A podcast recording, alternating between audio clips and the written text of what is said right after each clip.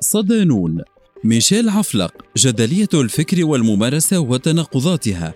مقال لمحمد خير موسى ضمن ملف سوريا وجوه ومحطات. في مدارس دمشق كان يقف الشاب المسيحي الأرثوذكسي الأسمر النحيل ميشيل عفلق العائد من السربون أمام طلابه في دروس التاريخ ليفتنهم بمنطقه وسعة اطلاعه وأفكاره المناهضة للاحتلال الفرنسي. ليهيج مشاعرهم ويسلب عقولهم وألبابهم. كانت المدارس هي ساحة استقطابه لجمعيته التي أسسها في فبراير شباط 1941 وأسماها جمعية الأحياء العربية. في السابع من أبريل نيسان 1947 عقد عفلق اجتماعا في مقر رشيد بدمشق الذي غدا اسمه اليوم مقهى الهافانا وأعلن مع صاحب الدراسة والنضال صلاح البيطار إطلاق حزب البحث العربي آخذا التسمية من أبرز مفكر القومية العربية آنذاك زكي الأرسوزي. بدأت المفاوضات مع الحزب الاشتراكي الذي كان يتزعمه أكرم الحوراني لتصل إلى اندماج الحزبين عام 1952 في حزب واحد غدا اسمه حزب البعث العربي الاشتراكي. الذي أعلن أهدافه في ثلاث كلمات هي وحدة حرية اشتراكية. أما شعاره الذي يحفظه السوريون عن ظهر قلب فهو أمة عربية واحدة ذات رسالة خالدة. موقف عفلق من الإلحاد والإسلام. لم يكن عفلق سياسيا فحسب بل كان فيلسوفا ومفكرا واديبا وكانت له رؤى فكرية تنظم عمله السياسي فكان يؤمن بالقومية العربية وهو أبرز منظريها على الإطلاق إلى جانب زكي الارسوزيه كان كذلك مناهضا للشيوعية بوصفها مدرسة فكرية وتوجها سياسيا وكان يعلن رفضه للإلحاد تحت ستار العلمانية ويتحدث على الدوام بإيجابية عن رسالة الإسلام بوصفها إحدى مكونات القومية في الأمة العربية.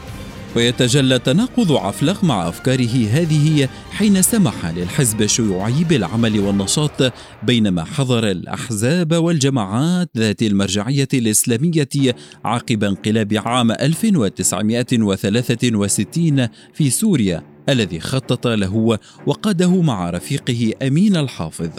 موقفه من الانقلابات بين الفكر والممارسة. كان عفلق يعلن رفضه للانقلابات العسكرية فلما وقع انقلاب حسني الزعيم عام 1949 زج به في السجن. فما كان منه إلا أن أرسل إلى الزعيم رسالة تفيض عباراتها بالتذلل. تفيض عباراتها بالتذلل والاعتذار واستجداء العفو ومساندة الانقلاب ووضع نفسه مع الرفاق البعثيين في خدمته. ومما جاء في هذه الرسالة سيدي دولة الزعيم. إن هذه التجربة الأخيرة قد علمتني أشياء ونبهتني إلى أخطاء كثيرة. لقد انتهيت إلى أننا بحكم العادة بقينا نستعمل أسلوبا لم يعد يصلح في عهد الإنشاء والعمل الإيجابي. والحق أننا في قلوبنا وعقولنا أردنا هذا الانقلاب منذ الساعة الأولى. ولا نزال نعتبر أن واجبنا خدمته وتأييده. ولكن الأسلوب الذي اعتدنا طيلة سنين عديدة من المعارضة للانتداب والعهد السابق هو الذي بقيت آثاره في كياننا وبعض تصرفاتنا وهو الذي أبعد عنكم يا دولة الزعيم حقيقتنا وأظهرنا بمظهر المعارض لعهد وضعنا فيه كل آمالنا وصممنا على خدمته بتفان وإخلاص. سيدي دولة الزعيم إنني قانع كل القناعة بأن هذا العهد الذي ترعونه وتنشئونه يمثل أعظم الآمال وإمكانات التقدم لبلادنا. فإذا شئتم فسنكون في عداد الجنود البنائين وإذا رغبتم في أن نلتزم الحياد والصمت فنحن مستعدون لذلك. سيدي دولة الزعيمة أنتم اليوم بمكان الأب لأبناء البلاد ولا يمكن أن تحملوا حقدا لأبنائكم. ولقد كان لنا في التجربة تنبيه كاف ومفيد. اتركوا لنا المجال لكي نصحح خطأنا ونقدم لكم البراهين على وفائنا وولائنا. وهنا يناقض عفلق أفكاره ويخالف سلوكه الذي قضى وقتا طويلا ينظر له. لكن الأمر لم يقف عند هذا الحد من التناقض الصارخ بين الفكر والممارسة. ففيما يتعلق بالانقلابات التي طالما أعلن عفلق رفضه لها كان من أبرز المخططين لانقلاب البعث عام 1963 برفقة أمين الحافظ الذي غدا رئيسا لسوريا. عقب ذلك ليناقض عفلق من جديد ما يعلنه من أفكار تجاه الانقلابات بسلوك انقلابي دموي. الحرية والديمقراطية عند عفلق بين النظرية والتطبيق. كان عفلق من أكثر المدافعين عن حرية الرأي والتعبير ومن أكثر المنظرين للحرية بوصفها منهج حياة ينبغي ترسيخها في الواقع السياسي والاجتماعي. وعندما قامت الوحدة بين سوريا ومصر أصر جمال عبد الناصر على حل الأحزاب فأصدر ميشيل عفلق بيانا بتوقيعه لحل حزب البعث جاء فيه. في الساعة السادسة من مساء يوم الأحد الثالث والعشرين من فبراير 1958 عقد مجلس حزب البعث العربي الاشتراكي بالقطر السوري اجتماعا استمع فيه إلى بيان القيادة القومية وقرارها بحل فرع الحزب في الجمهورية العربية المتحدة. وبذلك يعتبر حزب البعث العربي في الجمهورية العربية المتحدة منحلا بكافة منظماته ومؤسساته. ليتضح بعد ذلك أن عفلق أصدر هذا البيان دون رجوع إلى الحزب أو استشارته ولم يكن هناك اجتماعا للقيادة ليجسد مجددا حالة التناقض الصارخ بين الفكر والممارسة في شخصيته المعقدة.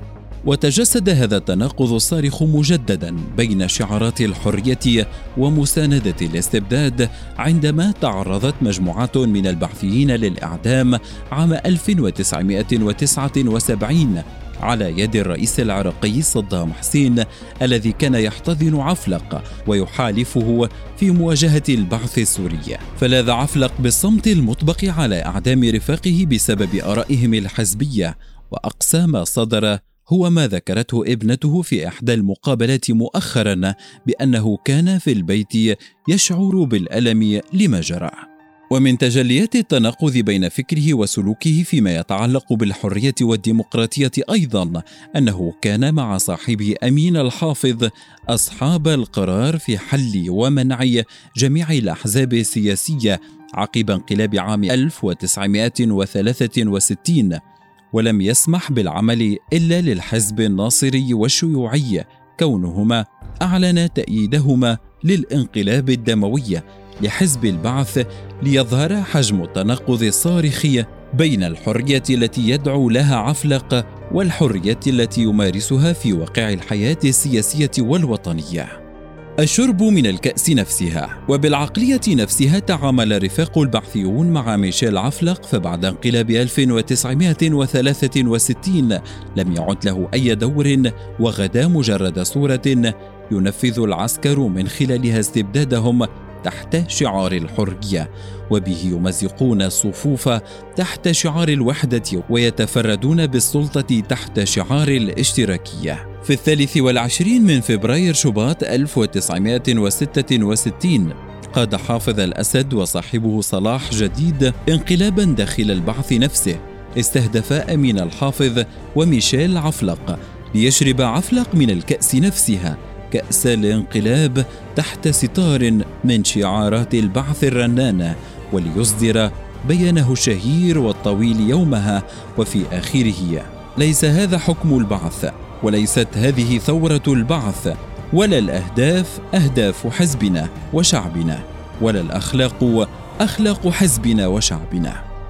ليهرب عقب ذلك إلى العراق الذي وصل فيه البعث إلى الحكم ليعيش عفلق في حضنه ويكون صورة ينفذ الرفاق تحت ظلالها طموحاتهم السلطوية وسيادتهم الاستبدادية.